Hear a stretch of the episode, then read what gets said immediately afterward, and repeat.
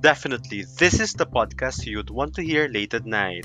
Joining Veds and Jericho on their Midnight Exchange, discussing about topics most adults face like relationship, career, mental health, sex, politics, and many more.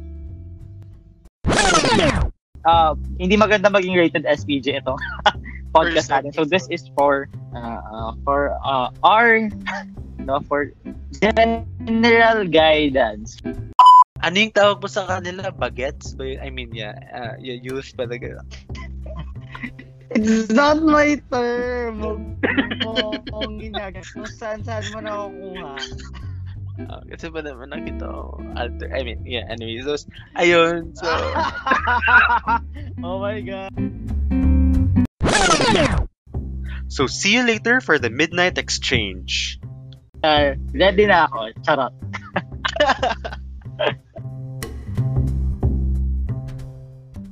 Hi everyone, my name is Veds and welcome to the another episode of The Vox Pop. So for today's episode, makakasama natin si Nisan Musa. So she will tell her story sa panganay and as a working student. Um, I really find this conversation interesting kasi malalaman natin from the side of a panganay kung kamusta naman sila no ah, ngayong pandemic kasi usually after their parents, sila na yung inaasahan, sila na yung nagpo-provide, sila na yung nagme-mediate ng away ng mga magkakapatid, sila lahat sa kabila ng responsibilidad na yun, maybe it's about time then um, to ask them how they are right now. And aside from that, she's also working student. I have shared much about her but I'll give it the floor to Nisan. Hi Nisan, kamusta ka? Um, ako po si Norel Izamusa, 21 years old.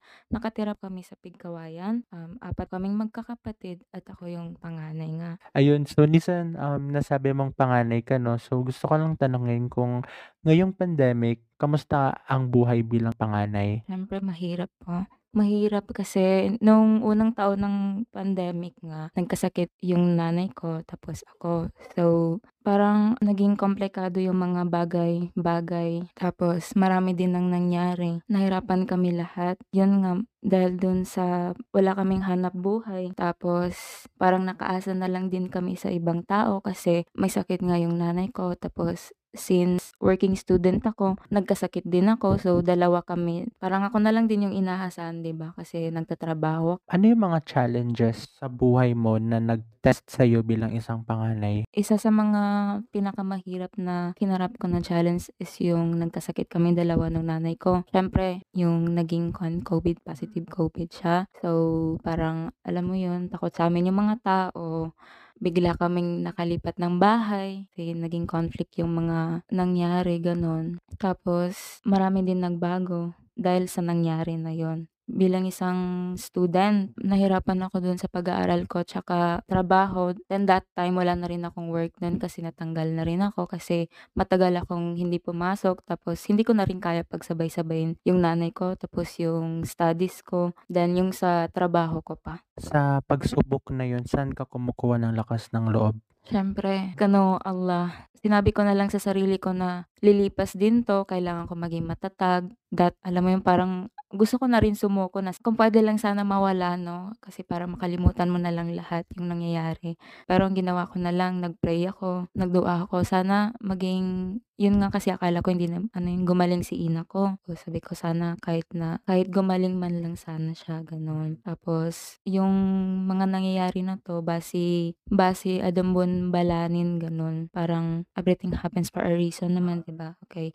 So, yun na lang yung inisip ko. Tapos dun ako, I mean, dun ko na ano yung sarili ko na dapat maging malakas ako. Dapat, tapos palakasin ko yung, kuan ko yung pananampalataya ko. Parang ganun. Ano yung ang sa tingin mo pinipilit mo pa rin talagang ipaglaban kasi ikaw yung panganay? Siguro yung sa studies ko.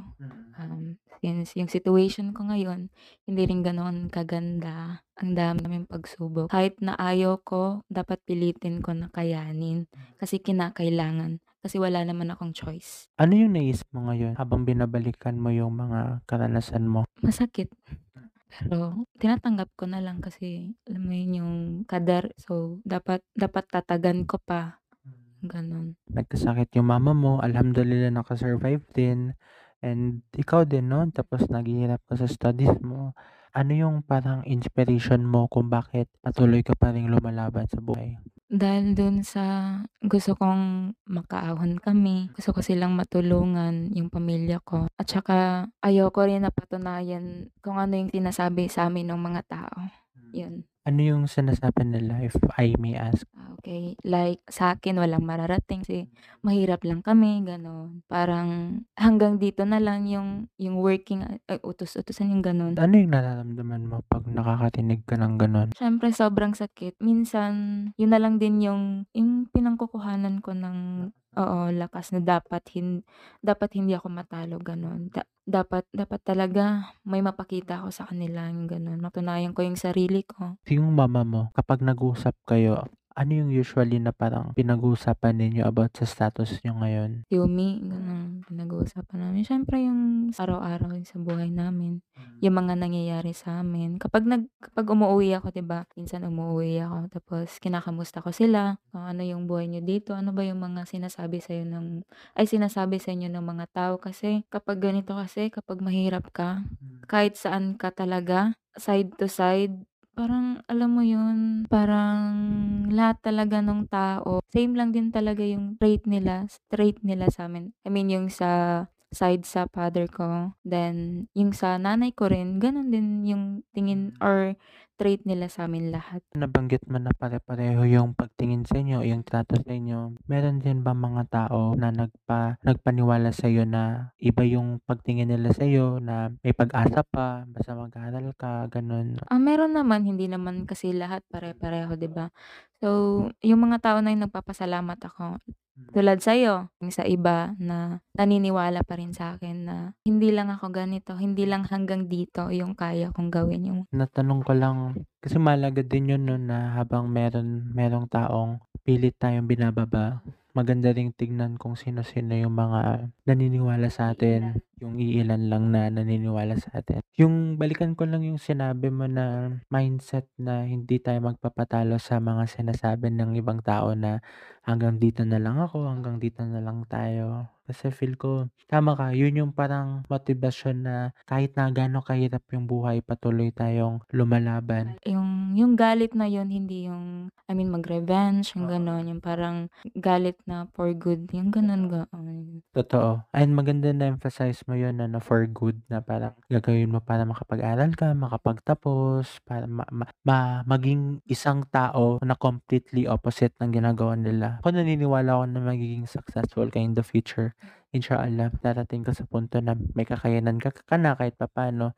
'Pag may nakakita ka ng mga mga alam mo yung nagsa-struggle din na kabataan, nasa posisyon ka na para magtulong, hindi para yung i-drag sila pababa. Parang dun mo na babaguhin yung mga, ah, kung ano man dapat yung gawin na tama. And siguro kung ganun yung pag-iisip mo o pre pag-iisip ng tao, malaki yung paniniwala ko na tatagumpay din ito. Kasi personally, ganun din siguro ako nung beginning na parang although mas matapang ako nung konti kasi wala talaga akong pake. Wala Wal al wala akong pake talaga. Kung anong sabihin ng iba, okey fine. Parang binubuhay ko 'to, parang kahit na sinasabi nila na ano, parang ang gulo naman, eh, it's my my body, my rules, my life, my rules. So gano'n. Isa pang question, speaking of dreams, yung mga kapatid mo, mga ilang taon na sila? Um, yung sunod sa'kin 17, tapos yung pangatlo naman 15, tapos yung bunso namin 12. And ano yung relationship mo sa kanila? Yun nga yung medyo sad kasi parang hindi kami masyado sobrang close. Since nung naging working student na ako, lagi na akong wala sa bahay.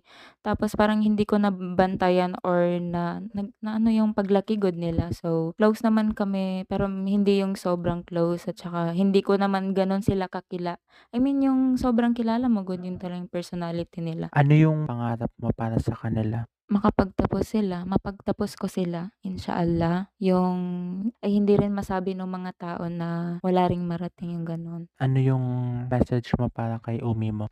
Si Umi? Ay, ayoko mag-drama ha. Hindi, ayoko na. Um, si Umi maawa ako masyado sa kanya kasi alam mo yun, parang nakikita ko sa kanya sobrang pinanghihinaan na siyang masyado ngayon. Pero tinitingnan niya na lang kami na nagiging lakas niya. Tapos sana tatagan niya pa yung loob niya para para din sa amin. Kasi kami kahit na close kami, hindi ko pa rin masabi sa kanya ng harap-harapan yung I love you, mga gano'n. Kasi 'di ba nakakahiya yung gano'n.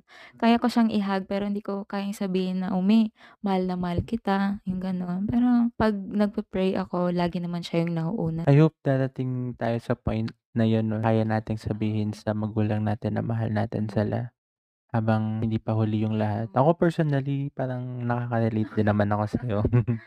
Ayun, nakaka-relate ako. And then, siguro speaking of dasal, gaya ng nasabi mo, ngayon ba, um, 'pag nagsasambayan ka or nagpe-pray ka, ano yung pinaka-main prayer mo? Yung bigay sa akin ni Allah na maging malakas pa ako masyado. Siyempre, bilang tao, dumarating talaga tayo sa point na kahit sabihin nila na dapat lakasan mo yung pananampalataya mo para maging strong ka, good, yung mga gano'n.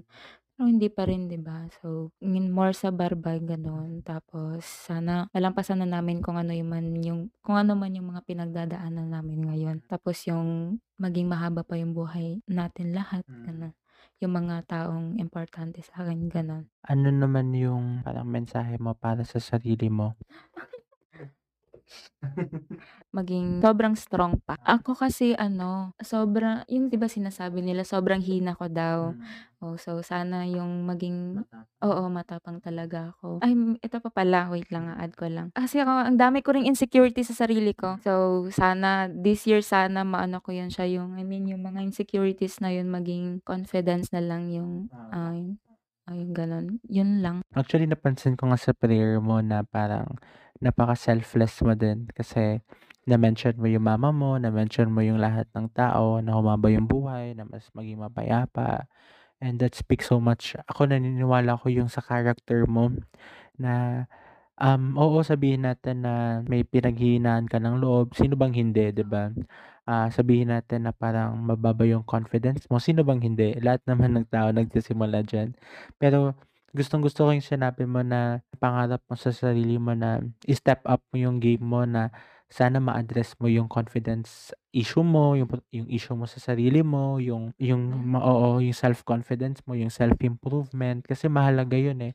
Mahalaga na alam mo kung ano yung kahinaan mo and then mahalaga na nare-recognize mo para mas mapa-improve mo pa lalo yun. Yun yung mga basic qualities lang naman ng mga tao na alam mo yun na parang ang daming kaguluhan na nangyayari sa buhay nila pero nakakayanan pa rin nilang ah, mag-survive. And meron ka nun, meron ka nun. Tama ka, wag kang magpadala din sa mga negativities ng ibang tao. Pwede mong kunin yung mensahe Okay, may point naman siya eh. And then, paano kaya makakatulong ito sa growth ko? Yung mga ganong way of thinking. And meron ka nun, naniniwala ko nun. Kaya nga, mataas din yung belief ko sa'yo. And it's really up to you to see that also in you, no? Kasi hindi enough na naniniwala yung ibang tao sa'yo. Ikaw pa rin talaga. Oo.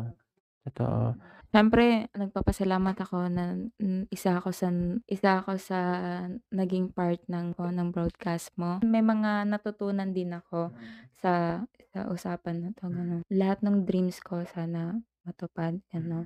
Then, thank you kasi isa ka rin sa naniniwala sa akin. Sana din hindi ko ma-disappoint yung mga tao na naniniwala sa akin. Maraming salamat, Lisan. A- Ako yung dapat magpasalamat kasi anong oras na pero na kasama pa rin kita. And so, I think we, it's time na din na we end this but our conversation outside podcast will definitely continue. Um, so, ayun, my name is Veds and see you on the next episode. Salamat!